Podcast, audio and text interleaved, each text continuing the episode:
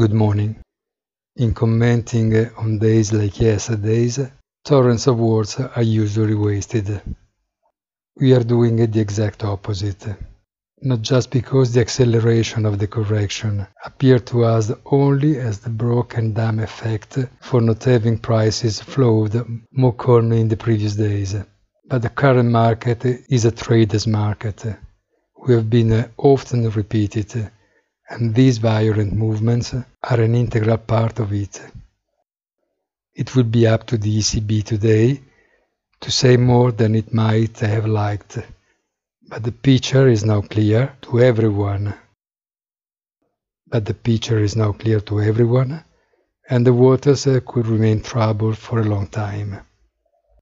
Have a nice day and please visit our site easy-finance.it.